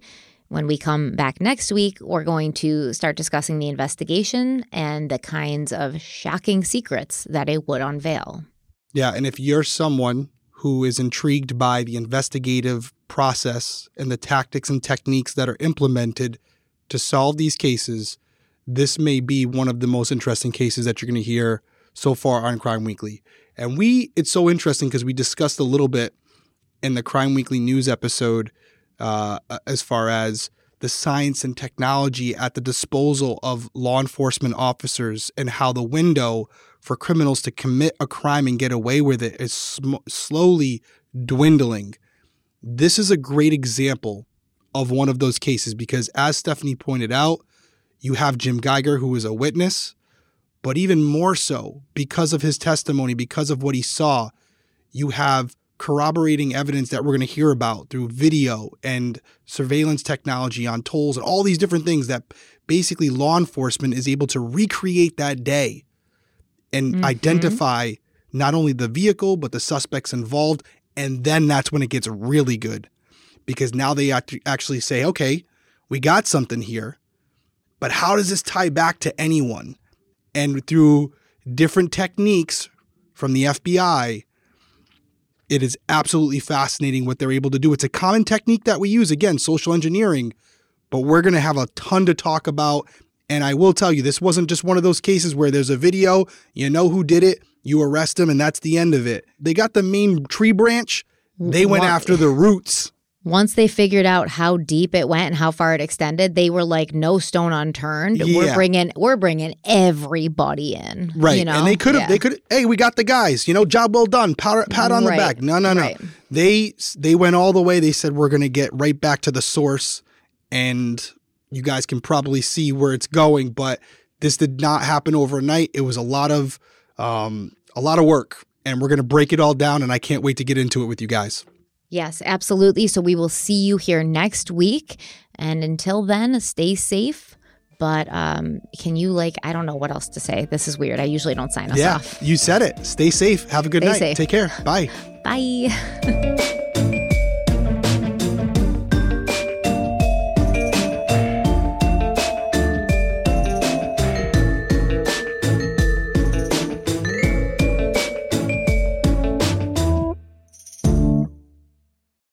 This episode is brought to you by Shopify. Do you have a point of sale system you can trust, or is it a real POS? You need Shopify for retail. From accepting payments to managing inventory, Shopify POS has everything you need to sell in person. Go to shopify.com slash system, all lowercase, to take your retail business to the next level today. That's shopify.com slash system. Hey, it's Kaley Cuoco for Priceline. Ready to go to your happy place for a happy price? Well, why didn't you say so? Just download the Priceline app right now and save up to 60% on hotels. So, whether it's Cousin Kevin's Kazoo concert in Kansas City, go Kevin, or Becky's Bachelorette Bash in Bermuda, you never have to miss a trip ever again. So, download the Priceline app today. Your savings are waiting. Go to your happy place for a happy price. Go to your happy price, Priceline. Purchase new wiper blades from O'Reilly Auto Parts today and we'll install them for free. See better and drive safer with O'Reilly Auto Parts. oh, oh, oh O'Reilly Auto Parts.